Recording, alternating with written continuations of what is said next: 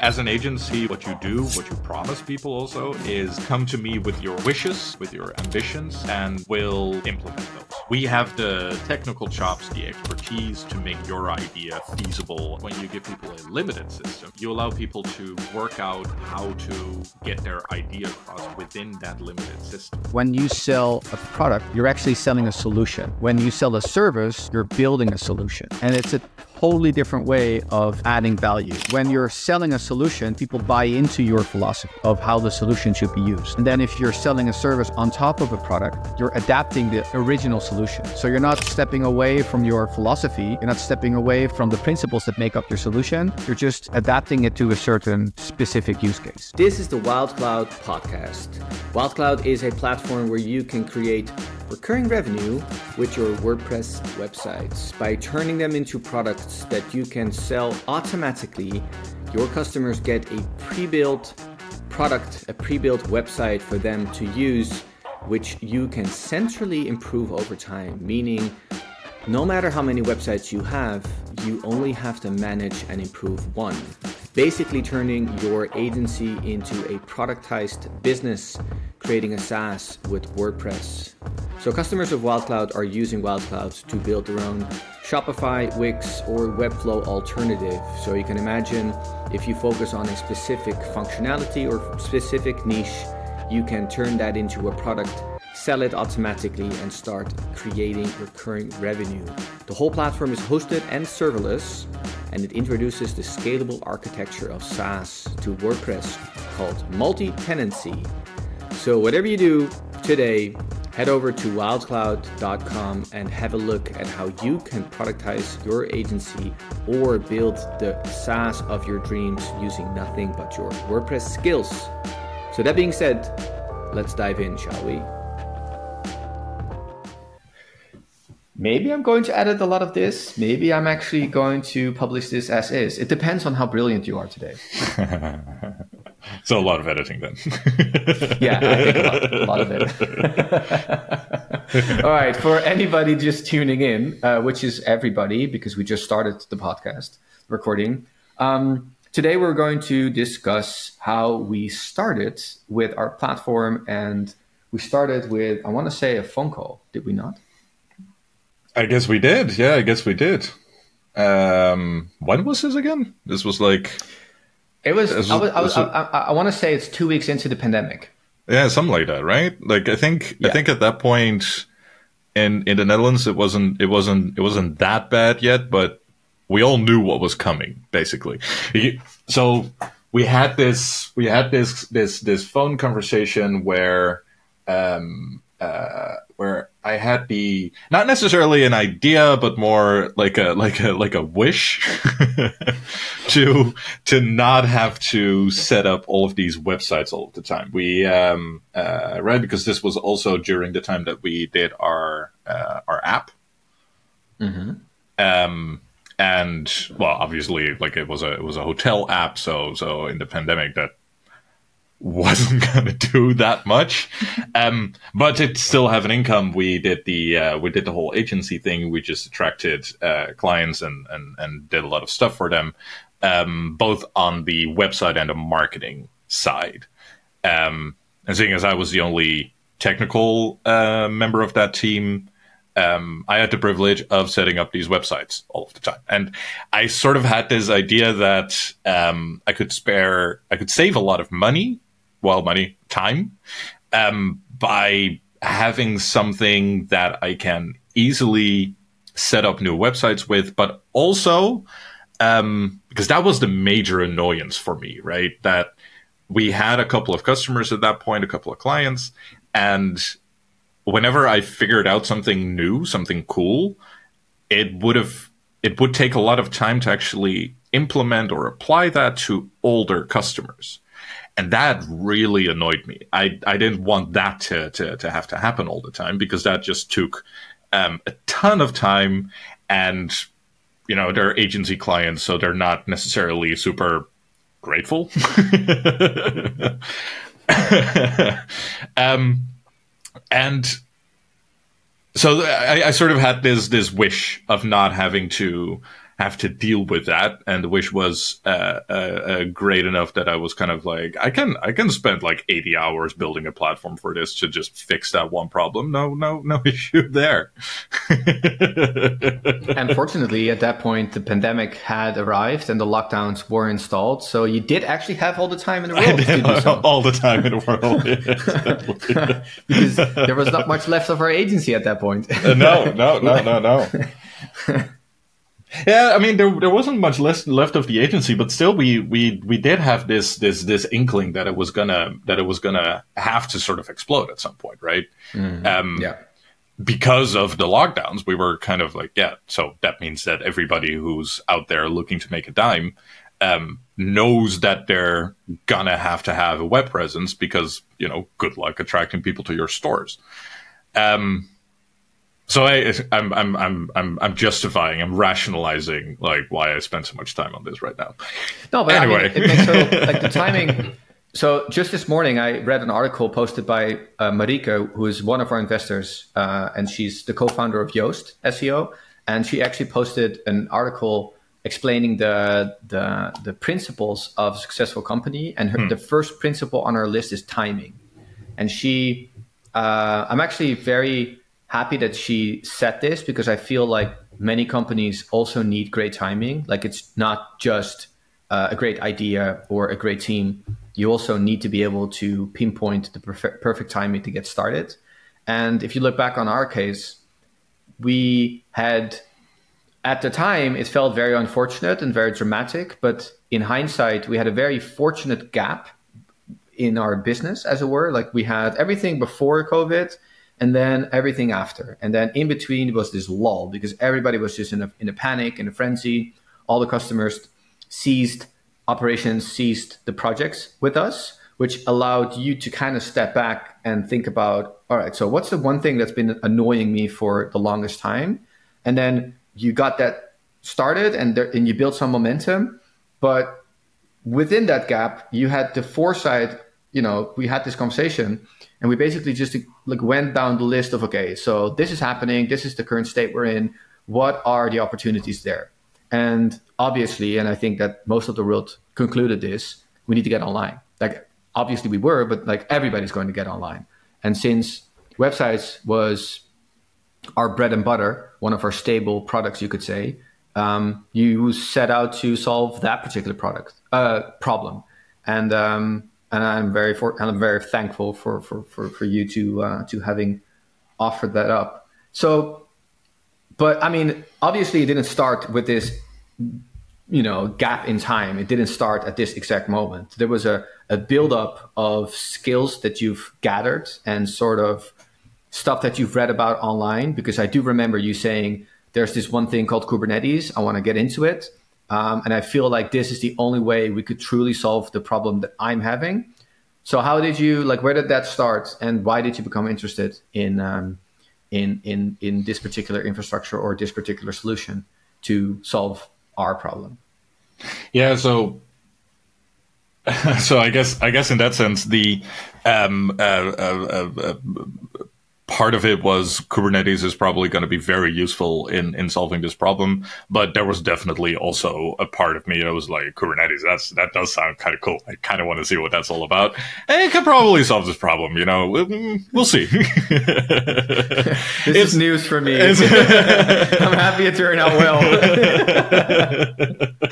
know, it's, it's how you get into any technical part of the world is like, ah, that seems awesome. I'll, I'll try that. And, you know, it becomes a hammer and everything becomes a nail, etc., etc. Um, but yeah, so the so the, the the the the problem that I actually wanted to solve there was, or the no, that's that's the wrong way of saying it. The like the experience I picked up before that was to do with uh, containerization, right? Uh, that was to do with using um, uh, Docker to actually run applications in a um, uh, you know look uh, like both a scalable way, but also having Docker as your um, uh, transportable development environment, um, which was awesome, which worked really really well. Um, and before I jumped into Kubernetes, I was using uh, AWS uh, ECS uh, specifically to have these Docker containers do the things I want and run the applications I wanted. Um, and I was kind of like, so WordPress, WordPress in containers is a that's a weird thing, right? Uh, WordPress is definitely um, way more comfortable on a uh, on a normal hosting, on a hosting where you just have access to a hard drive and and like that's basically it, right? Um, but I was kind of like Docker should be able to do this, and there's plenty of people out there who actually make WordPress do the things they want to do, but within a, a containerized environment. Um, but I kind of wanted a little bit more than that, right? I, I kind of wanted to um, uh, have a versioning system in like a nice way, and I wanted to make sure that certain development quirks that that I that I noticed that WordPress and containers um, uh, uh, sort of you know uh, that you have to deal with that I could I could not deal with that.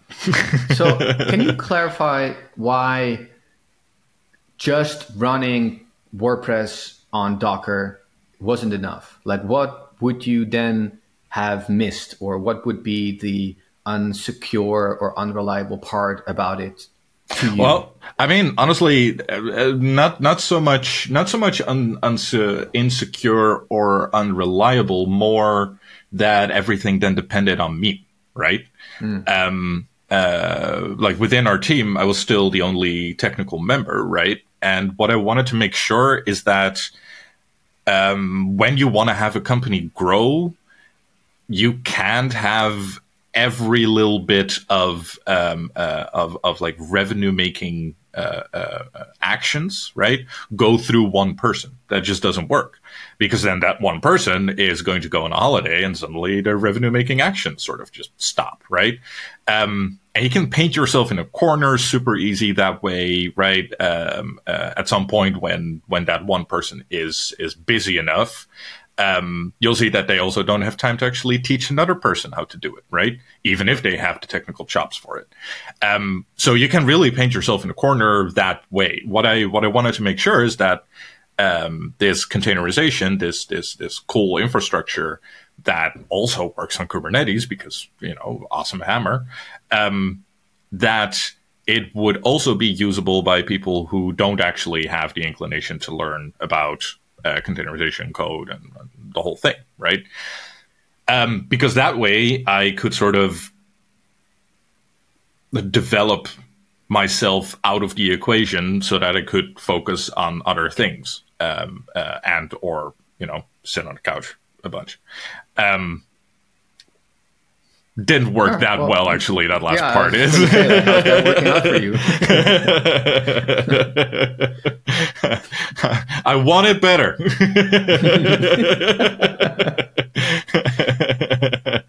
um, right. So that's that's that was the that was a major part of it. That I wanted to make sure that people could actually do this thing themselves and. Um, uh, well, actually, in that in that moment, that I wanted uh, uh, you and Sybren to be able to do it yourselves, right? Without putting the strain on you guys to actually uh, learn a lot about containerization and code and blah blah blah. Um, but then what you do end up with is a system that you want to uh, keep being reliable and secure, right? Like the security and the reliability is pretty easily done if you're uh, knee deep into the code, but much less easy when you want um, uh, uh, uh like a non-technical user to to uh, do the same thing. So I think that's that's a big part of where uh, this this whole thing this whole thing sort of came from. Like that that feels like maybe the yeah like that like the proof of concept, I suppose. I think in that sense, and and and jokes aside, in terms of painting yourself in a corner and having other people uh, help you with your job, as technical as it you know might be in principle, that part has definitely worked out because pretty soon, Sybren and I were able to use the platform and benefit from the things that you know make your platform unique, like version control, like you know easy provisioning, um, and also just you know the fact that it scales without you actually having to scale anything, uh, like physically, like us, you know, informing you prior to any sort of event, and you just, you know, uh, gluing yourself to a chair, making sure that that is actually possible. Yeah, that yeah, has actually yeah. definitely worked really, really well. Um, so, but there's that's not all, right? Like we have the whole idea of using Kubernetes, which is a containerized platform. I feel like maybe you should, before we can continue, explain the differences between and, and, and like in a helicopter view, perhaps, like what is traditional hosting, what is a VM, and why then is Kubernetes with Docker so much better? Uh, yeah, yeah, yeah, yeah, yeah. Yeah, that's a that's a that's a good one. I actually remember us also having having that talk in in our old office. I think I I think I talked to you like for for for five hours that day. Um, I have pictures still. Uh, right? Yeah, yeah, yeah. yeah that, I that, that that whole wall full of drawings. It was amazing. Um, so yeah, this podcast is probably going to be four to five hours then, right? Give or take. um, so I guess the I guess the main difference between between those two things is that um, um, like so so basically what a VM uh, how you can see a VM is um, a, it is a part of a server that pretends to be its own server. So you've got the this this virtualization technique that that allows that part of the server to um, uh, be completely isolated uh, from the other parts, so that you don't have people being able to go into each other's product, etc., etc. Um, and you can divide up a server that way. And um, uh, as a hosting company, what you can do is you can sell parts of your servers that way, or rent it out, really. And then for those people completely unaware, a server is a computer. And a server is a computer that is hooked up to the internet and that um, uh, is usually used to uh, serve something along the lines of HTML. Uh, in this case, lots and lots of HTML, uh, running PHP, running WordPress in that sense, etc., etc. Um, and the difference then between that and and containerization is that with containerization, you're um, uh, you have you're abstracting away something else. So like that's a that's a pretty that's a pretty technical way of saying it, a pretty abstract way of saying it, but it's really hard actually to to to explain this from a proper helicopter view, right? Because it's it it goes quite deep into um, uh, what what you're what you're actually trying to do. Um, where a VM is abstracting away uh, the idea of uh, you know physical hardware, basically. Um, what a or it packages uh, physical hardware, I should say. What a, a containerization does is it packages uh, processes, and in the um, uh, and while it's doing that, what you sort of get is a very small uh, server, like a really small server, much like a VM, but um, completely. How do you say that? Completely um, um, uh, built around the idea of a process running. Uh, that process in this case is, um, uh, for example, PHP, so that it's actually able to run WordPress, right? the cool thing about that is that with um so like when, when you have a VM, what you can do in terms of, for example, scaling is you can make that VM, um, uh, you can allow that VM to use a bit more resources, like uh, uh, a little bit more uh, processing power, a little bit more RAM, stuff like that. With a um, with a container, what you're doing is um, you have this this this special ability where you have such a small little server there that it's really easy to destroy that server and put a new one in place of it, right? With the exact same code and the exact same um, uh, whatever. Um, so that means that if you want to give it a little bit more RAM or a little bit more processing power, you can very easily destroy that little server, uh, put a new one in place with more resources. But what you can also do is put a new one next to it right? So where um, uh, a successful website on a VM will need to move to a different host in order to get more resources or request that the VM gets a little bit more resources, right? With containerization, what you can do is you can actually just add containers to um, uh, uh, handle the traffic. Uh, that's what you call horizontal versus vertical scaling. So the vertical scaling is you have one machine and you make it more powerful. Uh, horizontal scaling is you have one machine and you put one next to it so that you can handle more traffic, right? Um, and that is something unique to containerization. That well, uh, not necessarily unique. Um, you can actually also do that with VMs, but then you get into this uh, relatively complex way of um, provisioning new servers and stuff. So it's not necessarily unique. It's containerization, Docker and stuff, though, do make this much easier to do.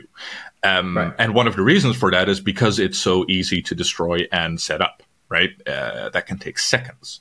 With a VM, that will take a little bit longer. So, you know, there's, there's, there's there's there's advantages and disadvantages obviously to both uh, to both ways of doing it but with docker you you make you, you make it very easy for yourself to to work with this sort of stuff.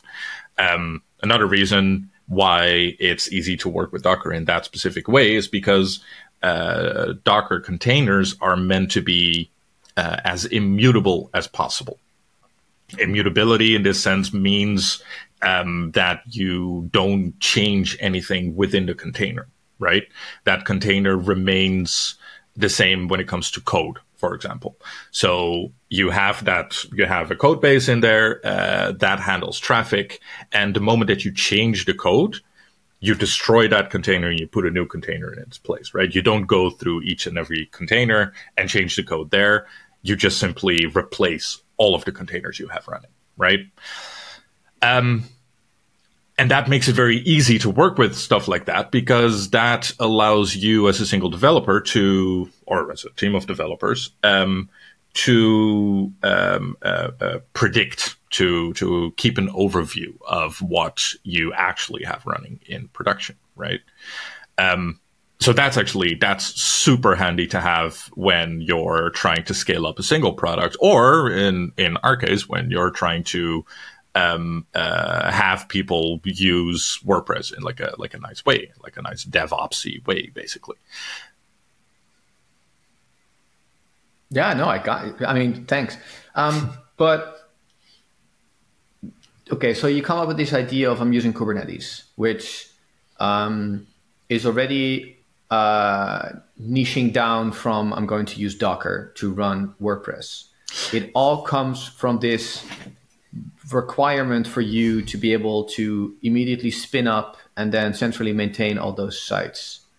Yeah, I, I, would I would say in that sense the, the, the major reason we we we went with Kubernetes here was also um, right because you can put more containers. Uh, you can put like a lot of containers in a row and have those containers handle traffic. But what you um, what you need in order to do that is a system that you know knows about these containers being there for example. Um, uh, because when traffic comes into your cluster your your collection of servers that run these containers right um, that traffic does need to hit these different containers right? It does need to actually these containers need to be approachable so what you need around this system of this, this cluster of containers is a system that can guide traffic the right way. And what you kind of want as well is a system that can measure how much traffic is coming your way and scale up or down, right? Um, you don't want to have to click a button to add more containers because you notice that your site, site is becoming slow. You want to have a lot of traffic come in and the computer's deciding we probably need a couple more containers, right? And this sort of stuff, making containers available, uh, making sure that they're still up, you know, making sure that the containers aren't broken. Um, because if a container is broken, you destroy it, replace it with a new one. Um, that is that sort of stuff is something that Kubernetes is really good at, and that is something that Kubernetes can also handle for you in a nice way as a developer. Um, so that's mostly like that part, right? Um, when it comes to centrally managing uh, WordPress, for example, excuse me, um, that's something that we placed on top of Kubernetes, right? That's something that we built on top of Kubernetes so that WordPress becomes more manageable when you're talking about thousands of websites. Um, but Kubernetes makes sure that when we add containers, traffic actually gets to those containers. Nice. And maybe to uh, to bring it back to our customers a little bit, what does serverless mean in the context of our company? Like, what is the benef- benefit for our users, for our customers, when they hear you talk about all this stuff and think, sounds like I need to do a lot of stuff. But mm. in reality, it isn't, right? So they don't need to do anything really. How does no. that work? Like, yeah, so um, uh, uh, serverless is always a always a good one, right? Uh, serverless is uh, has been has been used and and and misused so much that it's approaching the point of meaninglessness. Um, uh, the way I sort of see serverless is um, right because obviously it's not actually serverless. Like all of this stuff runs on servers. Um, but the way that I sort of see it is um, uh, serverless means that you don't have to worry about the server all that much. Right. Um, uh, for example, a prime example of uh, uh, uh of a serverless thing is AWS Lambdas. Um, and what happens there is you just give AWS a little bit of code, right? You put it in the in the right framework so that Lambdas can work with it, and after that, you don't rent out a server, but you pay for what you use. You pay for, I think it's milliseconds at this point, um, for the actual usage of your code, right? Your code ran for a second, you pay for that second. Um, that's sort of the meaning of serverless. And that's also the meaning of serverless that works for WildCloud because what we do there is we allow people to use containeriz- a containerized environment for their um, uh, WordPress applications, right? For their WordPress sites. Um, and we can tell people that they don't have to ever worry about an actual server, right? They don't have to go to a server. They don't have to um, uh, uh, worry about what the containerization looks like. They don't have to worry about any of that, but still reap the benefits of it, right? Um, because we worry about all of that stuff and we make sure that the servers are available, blah, blah, blah, blah, the whole thing. Um, and I think that's the main point there of serverless that we can allow people to um, have that same sort of usage model when it comes to pricing, right? But also allow them the uh, the, the the the ease of not having to learn about how Linux works with PHP FPM or how you make sure that your MySQL database within Linux, Linux again, you know, that it stays up. Do you maybe have to put it into, do you maybe have to tell system to reboot it every time uh, something goes wrong, blah, blah, blah. All of that stuff has nothing to do with WordPress, right? It's it's it's essential, but you don't want to have to work with it. You want to work on WordPress, and that's what we actually allow people to do.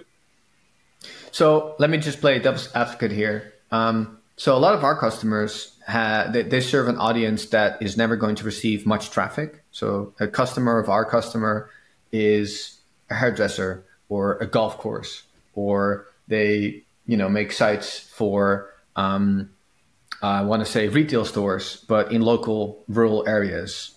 Why would they bother with a with a platform that has all this juice? Like it sounds almost over engineered. Why is it so important that they actually get this instead of uh, like just a simple, yeah. you know, traditional run of the mill hosting uh, package?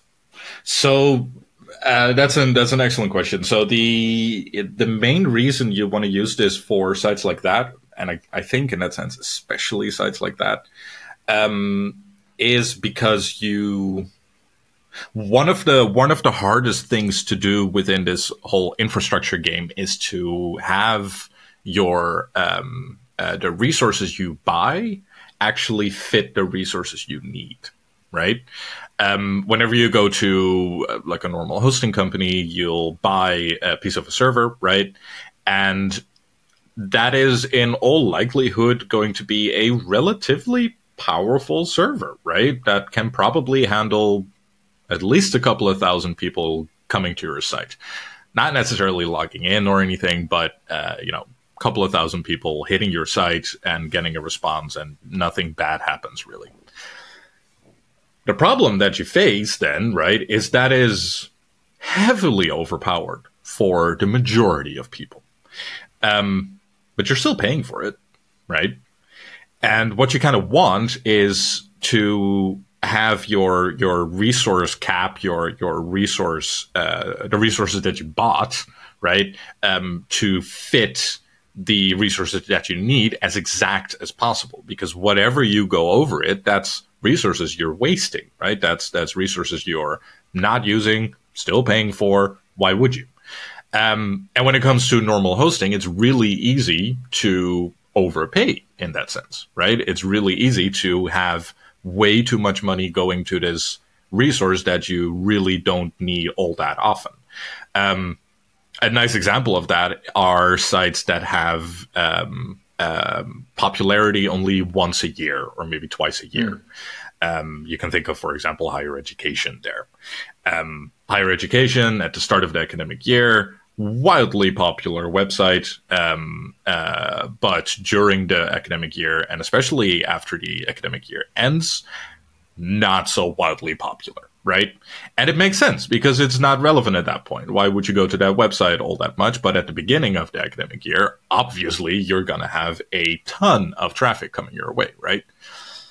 So as a um, as a sysadmin or as a developer, you basically have two choices then, right? Either you have um, all of the discipline in the world and you vertically scale your servers to to host that website um, before the beginning of the academic year, right? So probably, well, actually, early September would be too late. So you want to do that before, right?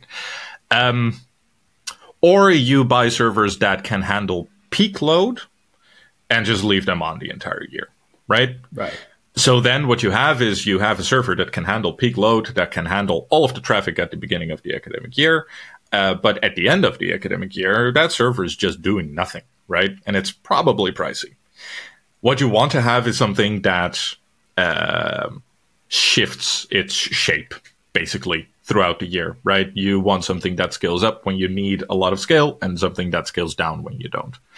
Um, and that way, when you're actually paying for that usage, right, you're fitting your uh, desired resources or your required resources with the ones that you actually buy.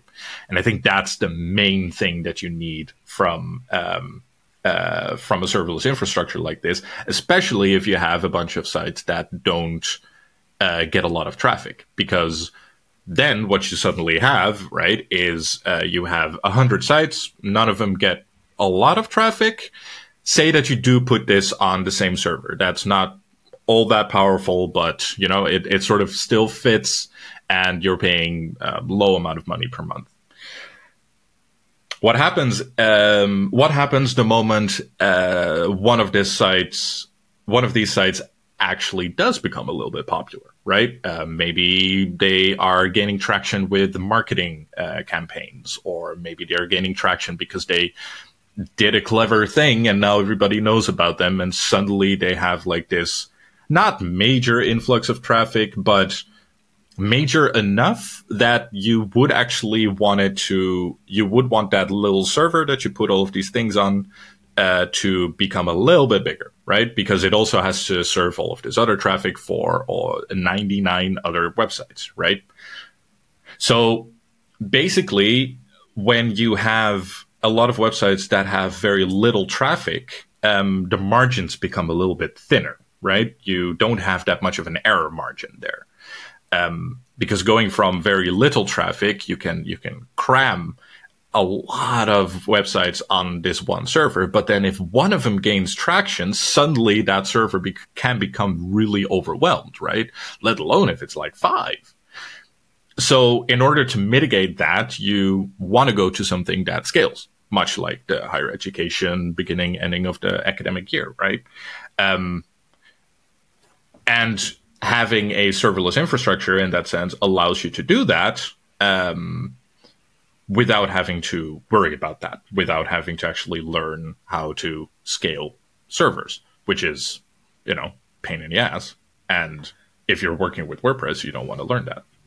It sounds like you're getting a lot in return. So if I'd had to summarize, the serverless infrastructure on the WildCloud platform allows you to not overpay yeah, that's that's the mm-hmm. that's the first part of your answer. Yeah. And then the second part is when you do need the resources, a serverless infrastructure, especially uh, if you explain it in the context of a containerized platform where you um, make up rather you you you you you go to the to the level of the of the of the processes and not just the hardware. You can actually scale up whenever you need to. So you're not overpaying when you don't you can actually scale up when you need it. And then throughout the entire story, I feel like a, a red line has been we'll take care of the server so that you actually can focus on WordPress, which hmm. I think in the context of what our platform is intended to do, which is build and maintain and improve theoretically hundreds of sites at the same time, well, not theoretically, like practically, uh, hundreds of sites at the same time, then it sounds to me like the last thing you want to do is take up another burden. Uh, and this is something that I have noticed with other companies. So I won't name any names uh, because they're actually giving us compliments right now. So, you know, that wouldn't be cool. But I do uh, speak to companies at, say, WordCamps, for example, and they've kind of solved the problem that we're solving, but by just throwing a lot of bodies at it and it's it feels to me that you're creating a monster that you then need to keep feeding because it changes the identity of your company. Like suddenly you've become this infrastructure company. So if you're if you're building your own infrastructure and you need to throw bodies at the problem and you can't automate yourself, eh, that's because you, that's where you started. Like in the beginning of this conversation, like you wanted to develop yourself out of the position that you were in. But if you can't, if you're if you're doing it by simply hiring more people to to to to scale up uh, to uh, to make sure that peak is uh, maintained whenever you need it, then suddenly you're also selling infrastructure, and you're not just building I infrastructure mean, to sell your product. I mean, in that becomes part of the product. I mean, in that sense, whatever you're doing on a daily basis as a as a company, that's the company you are, right? Um, a very good one, yeah. And and indeed, uh, uh, uh, in infra- infrastructure is it's it's not an easy game to to play because, I mean, this this stuff needs to run twenty four seven, right? It it should not go down. Um, making an application and and uh, writing bugs into that application is much less a 24/7 thing right that's much less a uh, this needs to be right all the time. This is more like this needs to be right the moment that we actually release it. Um, exactly. And then when you do infrastructure, you suddenly have this 24 7 burden that uh, indeed you, you, yeah, you just have to throw bodies at that at some point. Um, and it's also kind of scary. Like if you're if you're maintaining a WordPress site and you're changing a page and you mess it up, you can just roll back like in that page. Hmm. Yeah. But if you release something in the infrastructure of one site, it already becomes quite nerve wracking. But if you're doing it in 10 sites at the same time because you're updating your sites, hmm. That's, yeah, that's, it's it's it's it's very creepy to do that. Yeah, for sure. Yeah, right? for sure. And and you want to be able you want to be able to, and especially when it comes to infrastructure, but also when it comes to code, you want to be able to um, uh, uh, you want to be able to have you want to have an escape hatch is what I'm trying to say. Yeah. Um, and building in that escape hatch d- um, building in that escape hatch does not have to be super hard if you're technically inclined to do so right? Right. But building in that escape hatch in such a way that all of the actions that make revenue or that keep you from losing revenue in this case uh, don't have to go through the same person are hard right? Right. You w- like Right. that. That comes back to that idea of um, they they call, they also call it the bus principle. Sometimes, what happens to your company? What happens to your product if um, this this this or this person is hit by a bus, right? Um, All right, that's very dark. It's very dark. It's very dark. But let's just say that they're that they're out for like a couple of weeks or maybe a year. You know, uh, um, not not fatal, but still like you lose that person for a bunch of time, right?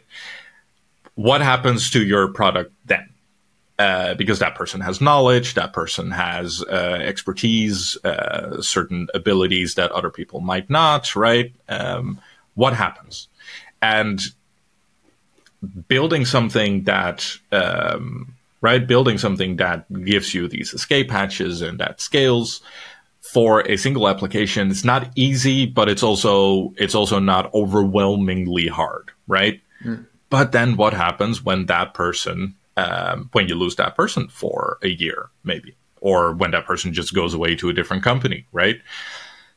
Then suddenly you have an infrastructure that yeah you sort of have to hope that it stays up until you find a new person that can figure out what's going on or something. Um, That's quite a vulnerability you have there. that's quite a vulnerability. Yeah, exactly. Because this stuff needs to stay up 24 7, right? Your whole, the whole idea of a service like that is that it's 24 7.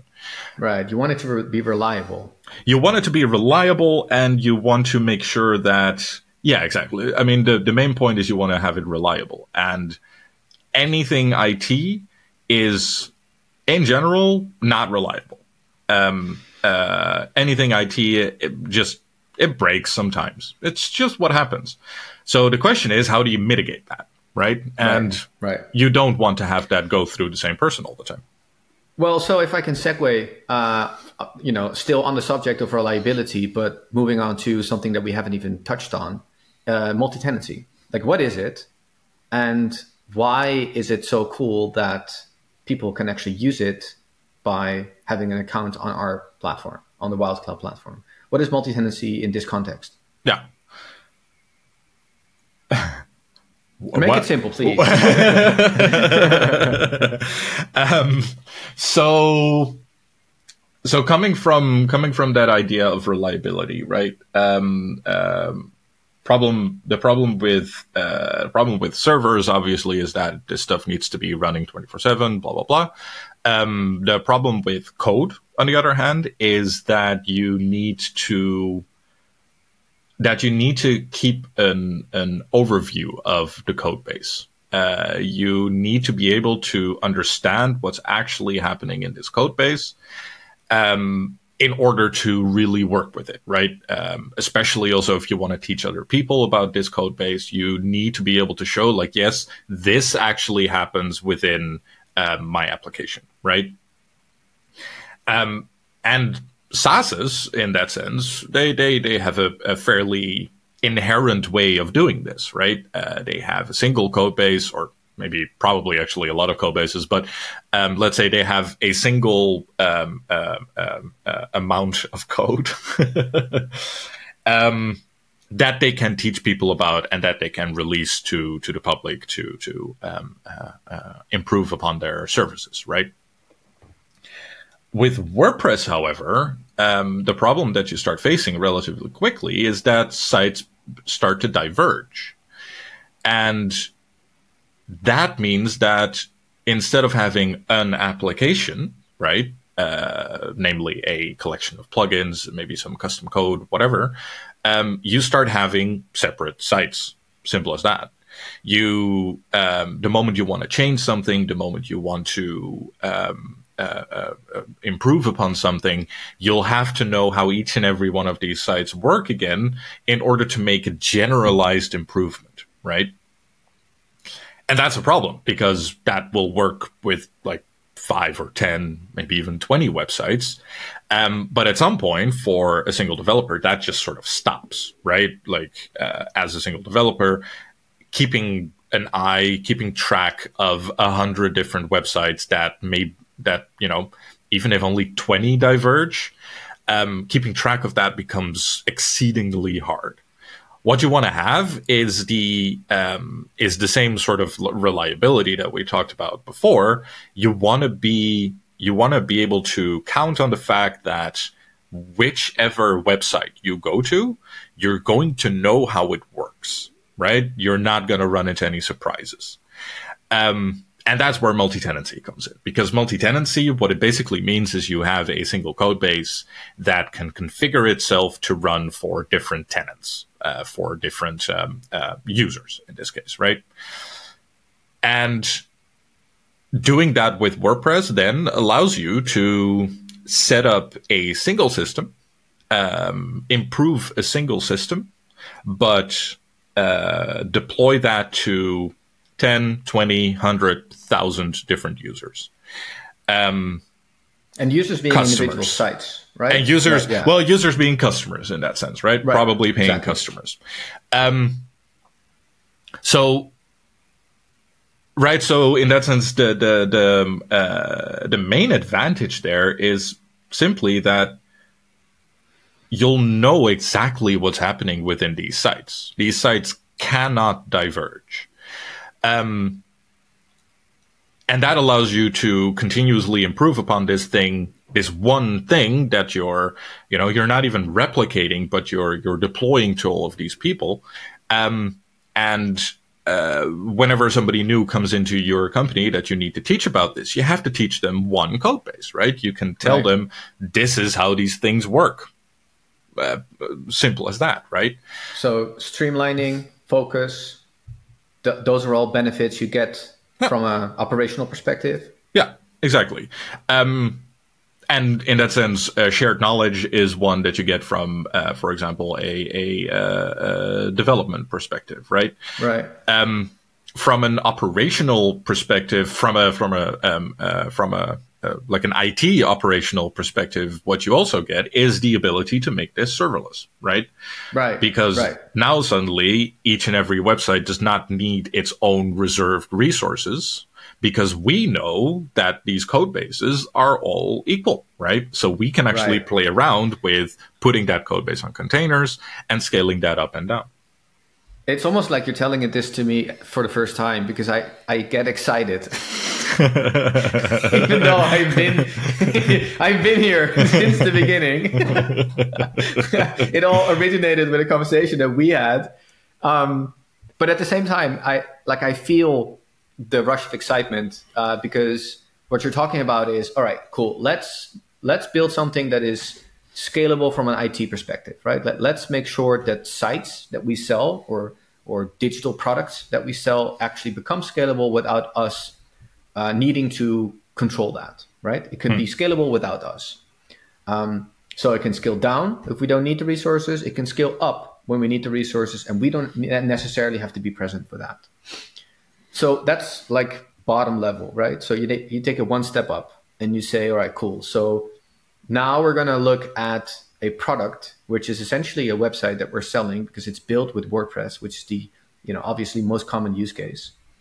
And if we can um, standardize the code, at least, doesn't necessarily mean that all the sites look the same, doesn't mean that all the functionalities behave in the same way, doesn't mean that they're all sharing the same configurations, but the code is going to be standardized. Once that is going to be in place, then you can predictably say or reliably say we're going to be able to scale up all these containers because they contain the same code. We don't need to make exceptions that mm-hmm. overcomplicate stuff. But at the same time, the development team and the product team can have a single focus, mm-hmm. you know, putting all that knowledge and experience into a single product. And then I'm on the other hand, like I'm at, I'm at, I'm at the end of that journey, you could say, taking that particular product and then giving it to people um, and the and the and the benefit for me, as you could say, the commercial counterpart to you being the IT uh, uh, side of things, is this lends itself really well for a scalable business model. So from yeah. IT, you go to operations, and you end up with a business model that is inherently scalable because you don't need to sell something customized, therefore becoming high ticket, no. which is usually low volume. You go to high volume, uh, low ticket or lower ticket, affordable ticket, which is you know inherent to the scalability of SaaS products. Yeah, and yeah, that yeah. is to me very interesting. And I would, I would, uh, from from, and that's from my perspective, of course. But I would, um, I would want to nuance that a little bit in the sense that multi-tenancy allows for serverless. Mm. Um, you can't really have one uh, without the other, right? Or at least you can't have serverless without multi-tenancy. Multi-tenancy without Yep. serverless is fine. Um, the and the, right the reason for that is scalability only works if you um, if you can actually go as small as possible as well, right? Um, and when you talk about scaling WordPress sites uh, and you don't have multi-tenant, you don't have a multi-tenant infrastructure uh, underneath it, what happens is that you'll start you have a minimum amount of resources available for each and every one of these websites, right? So that means that if you have 100 websites, you might have containerized all of them, right? But that still means that one website has at least one container, I would presume, right? Um, even if that website gets nothing, right? You still have that one container running per website. And that just simply costs money, right? Yeah. But because of multi tenancy, suddenly this whole scalability thing becomes proper um, uh, possible simply because all of these websites can run on the same containers, right? So if nothing happens across your entire pro- product, you're paying for one container, right? It's, it almost feels like you're giving away a secret now, but at the same time, I, I've been in conversations where you've explained this to traditional hosting companies because they were, um, to put it mildly, surprised that we were able to run Kubernetes and build a multi-tenant infrastructure while keeping prices low, um, similar to the prices that they're charging for something that is, you know, way less modern. Um, but it seems to me that that's because you're able to standardize in such a way that you can bring all the sites back to a single, like to the lowest possible f- instance uh, necessary to run all of those sites. So when you say this is scalable up and down, it really is scalable down to No. a point where you hardly get any resources because you don't need any resources. Because you don't need any. Yeah, exactly. Yeah, exactly. I Yeah. love that. Um, but yeah, uh, from from there you do get to the um, um, uh, to the actual uh, addressing the market bit, right? So you, I mean, we started as an agency, right? And we developed into a, a SaaS platform. What are what is something that you didn't know as an agency owner that you do now as a SaaS founder, and that you feel agency owners should know about, or at, which is at least remarkable in that sense? Ah, that's a that's an that's an excellent question. I think the um, I think one thing that I'm learning more and more is that um, all right, as an agency, what you what you do, what you promise people also is come to me with your wishes, uh, with your ambitions, and um, will implement those. Right? We'll we'll make them at least technically possible, but sometimes also we'll we'll do the marketing for that. Right?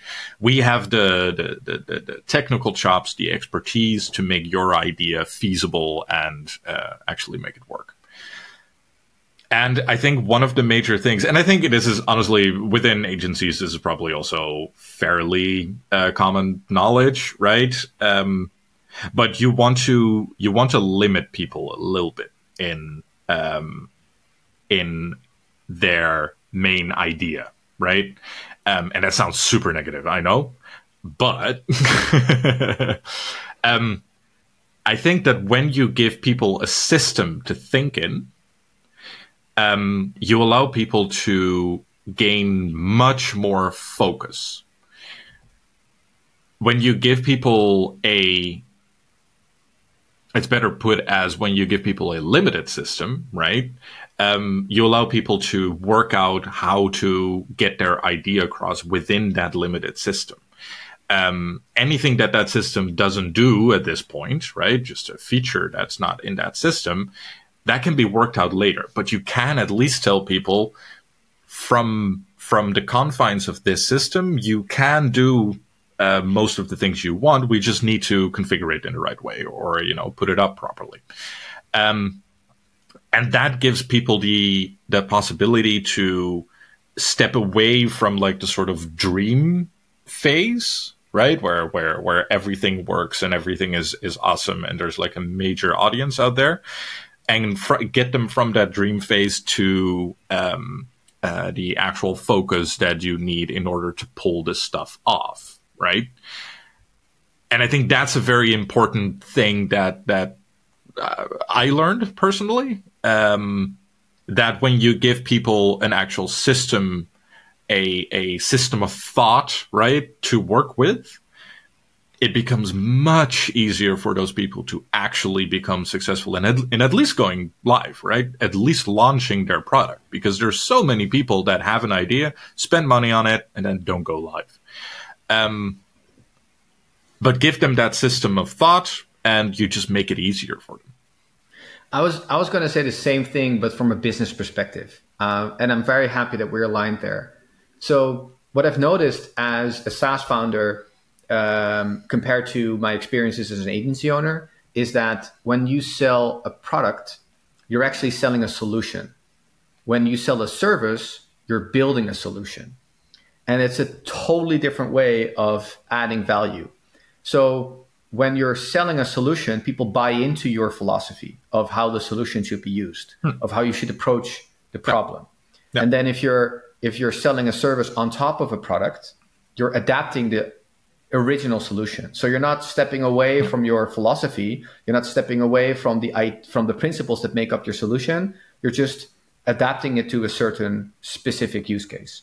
And so as an agency, I often found we often found ourselves having to slightly adapt or change the principles upon which we were building the solution to fit the requirements, to fit the the, the desires of the customer. And I mean, this is often said and often jokingly said is, um, you know, customers don't all, customers need a solution, but they don't always need, know what they want. Mm-hmm. You know, it's, uh, mm-hmm. it's the, the joke they made when AI was introduced and they were like, oh, AI will make all of our jobs redundant. And then someone said, well, then all the customers need to do is be able to verbalize what they need.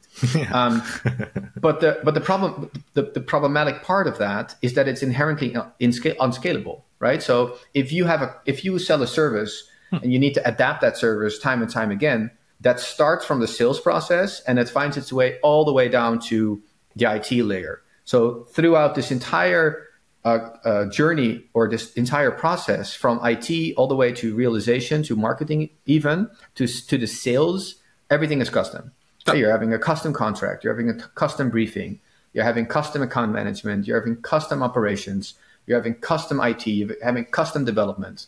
And so as you're making all of that work, as you're trying to get through that entire process, your agency also needs to close new customers. So then you need to hire people that you don't necessarily need at that moment because everything is custom. So you can't predict uh, whether or not you need them for the next project. And uh, I was actually having a conversation with the head of M&A of one of the biggest agencies in Holland. They've got 4,000 employees. So what, what she does is buy companies, right? And um, I wanted to ask her if she, like, oh, rather, I asked her how she makes up decisions. And as it turns out, they don't really have a strategy in terms of like a company vision that they need to strive for because they don't know what projects they're going to be taking on in six months from now. So no. the agencies they buy, it simply depends on how many customers do you have, how long have they been with you, and how lean is your team. And that's it. That, that's really all they have to go on uh, when it comes to buying an agency, right? But when it comes to building a product or rather scaling a SaaS like we have now, is you put all your effort and focus into a single product. That product needs to be you know, served in a in a certain way that we can also scale because we know exactly what that's going to look like because it has a single focus, and then all the way down to the promotion and sales of the product. You keep focusing. You keep coming back to that ideal principle set. And so I, I think that's something that I'm very proud to bring to um, our market, the WordPress market, because this is something that I've never seen before. Because um, when I'm having a, a, conversation with a customer, which is a, and, and it's a happy customer, it's not just because they started using the platform and started selling sites.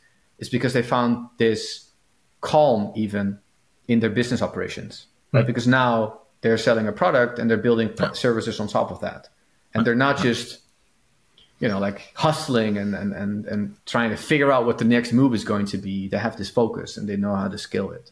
Yeah, exactly. Yeah, exactly and it's so much and it's so much easier to think about that in in terms right because like it's definitely like that that that that system also that was that I was talking about that's obviously that's also about Wildcloud right but any system of thought that confines your thinking a little bit already makes that focus so much easier right it's um uh yeah, wish we knew.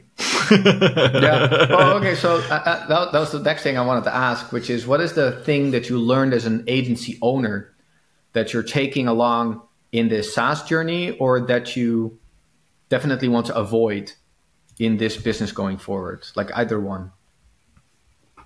Something that sorry, what? Something that I. What is what is the lesson that you've learned as a, as, a, as an agency owner or a developer in an agency, as you know, you having to wear two hats in that sense. Sure. That you're, that yeah. you're taking along in this journey.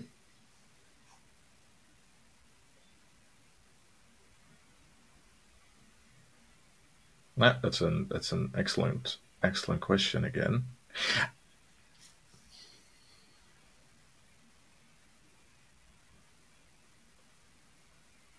I think probably a big one there is um, um, I, I, yeah, I guess I guess, but that's that's definitely for me personally um, a big thing there. That it's very easy to.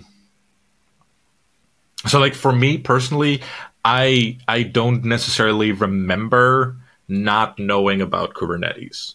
You know hmm. what I hmm. mean? Like I find it hard to imagine not having the knowledge I have right now.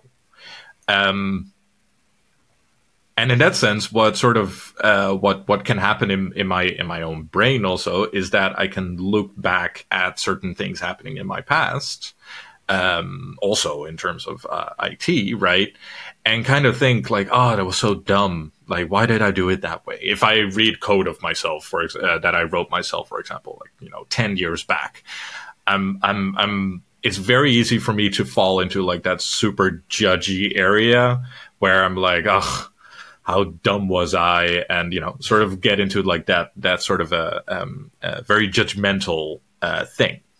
And what is what is what I thought was very interesting about um, doing a lot of agency work is that um, you you need to emphasize with people who don't know the same things you do, right? And you need to be able to see that for what it is, namely somebody built up experience in something completely different. And they need to tell you about their thing, right? Because you're supposed to implement something here and you need to give them the relevant information about your thing. However obvious that may seem to you, right? And what you get then is a much more um, em- empathetic view on other people's knowledge and also your own knowledge, but like in the past, right? Um, because from there, what you suddenly can um, uh, can foster is a much more realistic relationship with your uh, with your clients, with your customers, right? You know things that seem super obvious to you, but they don't know that yet, right? Or you might need to convince them of certain parts of it, or you might need to um, explain to them what uh, containerization actually does, right? And if you can't do that with empathy, then what you get is like a very hostile, very judgmental vibe, in, eh, like throughout your product, also, right? Because you're mm. writing stuff about this, and and you need to be able to not have that. You need to be able to um, emphasize with the people that actually want to give you money for your product, right? Um, and emphasize with the fact that you're trying to teach them something new and you're trying to teach them a new philosophy of how to actually run their business or even just run their IT, right? Um, and I think that was a that was for me that was a that was a big one. But I guess that's that that was also definitely a pretty personal one. I've no idea how relatable this is. well, I, I, guess I can relate. Um, I think I explained it in a different way, which is that having an agency, I always felt like there was a huge component of luck involved, hmm. and that gave me a lot of stress. So you kind of have to be lucky that the next project is going to take a while and that the customer buys into your like solution mm-hmm. and also that you can actually come up with a solution that is like sort of productized because the more productized it is the less it's prone to pick holes into and it all like there was also a lot and, and then there you know ho- hopefully and that's also lucky you can actually use all the people that you already employ and not get more freelancers on board there's so much luck involved. Hmm. And the more you productize, the more you focus down on a single solution that you're selling, the the the the, the smaller the component of luck becomes. Because it is it seems daunting and it's almost like a paradox. Like the more you focus on a specific solution, the more you focus on a product that solves that problem, the more predictable your sales can be, the more predictable your target audience can be, the more predictable your operations can become. So you're minimizing luck. And also, the more you start to think about it as a product, the more you start to think about features that will um, render a sustainable added benefit for the user. So it's so also the, the the the duration of a project becomes less luck because now you're using a product in your daily life and you can optimize it as such. So you gain more control over your business. And for me personally, that has given me a lot of, you know, like rest, easy, hmm. peace. Like it's given me a lot of peace. Yeah, yeah, yeah, yeah. And I, it, uh, yeah, it, that that that's sort of a predictability. I, I I like that you also mentioned the like that idea of um um right? Like, however you want to improve on something, you can actually do that to the core value of the thing you're offering people. Mm. In in exactly what you say, like a very predictable way. You can say, okay, so if we actually change our application or our service or, or whatever in this very specific way, then we touch on this important core value, as opposed to maybe if we're just nicer to the to the next client or if we just give them more free stuff maybe then they'll stay longer right um, you have this predictable yet um, I don't want to say the S word again. you know, it grows more. Well, let's put it to that. I'm not gonna not gonna say. Yeah, the whole scalability thing has become a bit of a of a of an annoying word to keep using, but um, yeah, that's a lot we're in, I suppose. yeah, I, no, I mean, so, yeah. At the end of the day, we we def- definitely are, but I feel for me, um, I've always pri- prided myself as a person who wants to live spontaneously and adventurous. But at the end of the day, I want my business to be predictable hmm. because I don't want to lie awake at night not knowing how this particular customer is going to become happy because this project is you know like well, I mean, yeah. in the water. I mean, right? Yeah, yeah. You you want your you want your your income to be predictable as just a person. Like it's it's exactly. one of the one of the main things that gives you uh, a non stressful life that that you have it's, both enough and predictably income. Yeah. Exactly. It's a, it's a bit ironic, right? Because if you have an agency and you have a company, then the money coming in flowing in is very unpredictable. But then if you are an employee of the same company that you own, your salary is predictable. So you come adjusted to the idea of you having a salary, but at the same time, you're also the business owner of said company. And then the money flowing in is actually very unpredictable. Mm-hmm. And that to me, that gave me a lot of stress. But knowing now how much we make in a month and then, you know, translating that back to your salary, that's nice. Yeah, no, that's, that's, that's that is, nice. that is much nicer. Yeah, no, I agree. I agree. Yeah, for All sure. Right, let's uh, let's wrap up, but let's wrap up with the final question, which is, what is a business challenge that is currently on your mind? And it can be a business challenge that pertains to the entire WordPress ecosystem that we're in, or the entire SaaS ecosystem that we're in, or it could be a personal business challenge that you're working on this week? Um, well, the first thing that comes to mind for me is um, how much, and we're, we're back back again to the to the S word, unfortunately, but you know, mm-hmm. um, for me personally, I think that would be um, how much, how many unscalable things do you do in order to become scalable? Um, Good one right like uh, one of the one of the things that i'm that i'm thinking of then is also that that that that story about um what was it airbnb i think um mm-hmm. they started one of the one of the things they saw was uh, people are not actually renting apartments when the pictures made of those apartments are super crappy right um so what did they do quite simply new listing, you just send a photographer there who does actually know what they're doing and have them take a couple of pictures, right? Super unscalable. You need like a single body for for one of those listings. Uh, if you get a lot of listings, you'll need uh, exceedingly many bodies. It's it's it, it doesn't work in that sense. You can't you can't have that skill properly. What you what you'd need is basically people um, uh, you know, uh, ordering those or buying the services of those photographers themselves, right? That's that would be much more scalable. That would be much, much, much nicer in that way. Um, and one of the things that I'm having I'm having like a lot of uh, a lot of fun with also, but at the same time is is not super scalable. Is um, giving people is helping people out with their uh, with their products on WildCloud, right? Um, and that is basically selling hours. That is basically just going out there and telling people like, okay, I'm just going to help you go onto WildCloud, and from there you know you you can you can actually get your business started. Um, and do that for a fee then right? And that is not scalable because that's selling hours. That's sort of an agency thing uh, but like very very specific in its services right?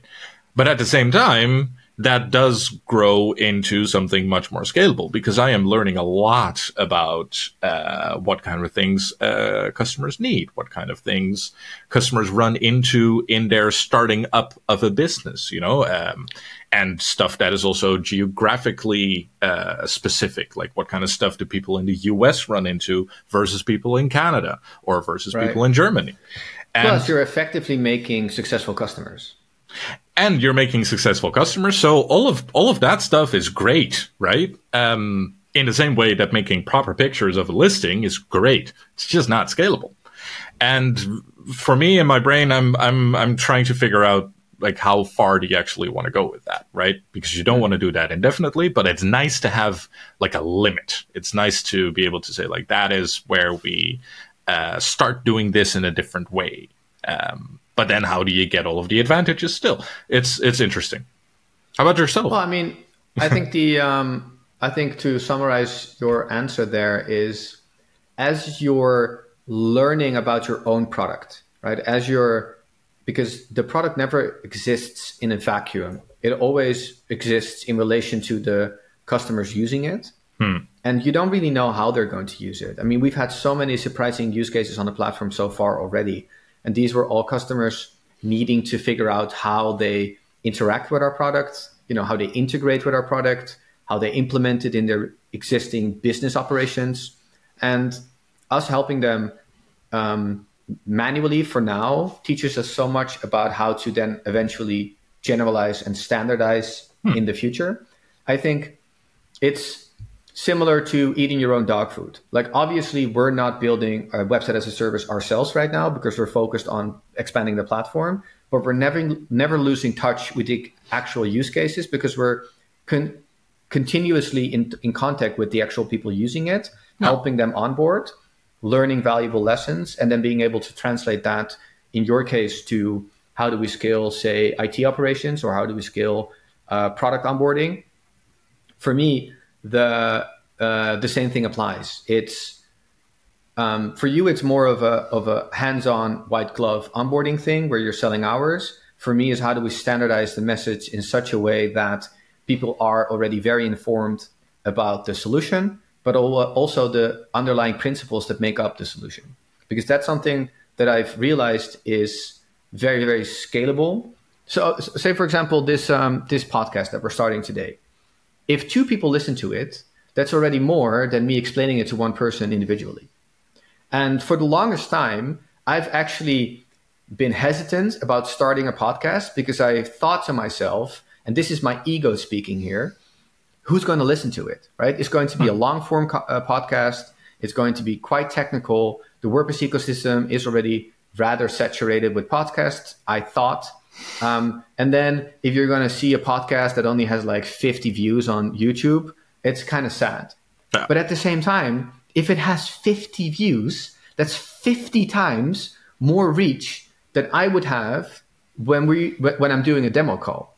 So you know, like just get get get you have to kind of just separate yourself from that ego at some point and think about this message that I'm spreading is is the same over and over again. Yeah. And obviously I'm customizing it to certain use cases, I'm customizing it to certain audiences as I'm explaining it in context of different, you know, um, use cases of our platform. And then I'm always searching for this way to centralize the message. I'm always searching for context that is universally um, shared so that if I explain the platform, it applies to everyone and everybody can immediately make sense of the added value. Hmm. And I keep inching myself closer to that goal. But that's me centralizing or specializing in in the message but at the same time i can be expanding in the mediums uh, media that i'm using to amplify this message by god damn it simply starting a podcast and embracing the fact that if there's only 50 people in the audience that's already a huge plus so i mean, um, I mean if those 50 yeah. people watched this entire podcast that is i'm not even sure how many hours that saved had you had oh. to go through each of those 50 people and give them like a lecture of one and a half well, hours, hours, right? One so we're on an hour and 14 minutes. So I would say 49 hours. Yeah, right. At least. Yeah, that's that's tremendous. Yeah, at least. So um, for those in attendance, if you made it, thank you for if you also made time. it, if you made it this far, and um, let's wrap up, and uh, we'll check back in in the next episode. And I hope the people listening today are present again and also told a bunch of other people about us. And we can actually amplify the reach even more. Awesome. I love it. See you guys next time. See you in the next ones. All right. See you guys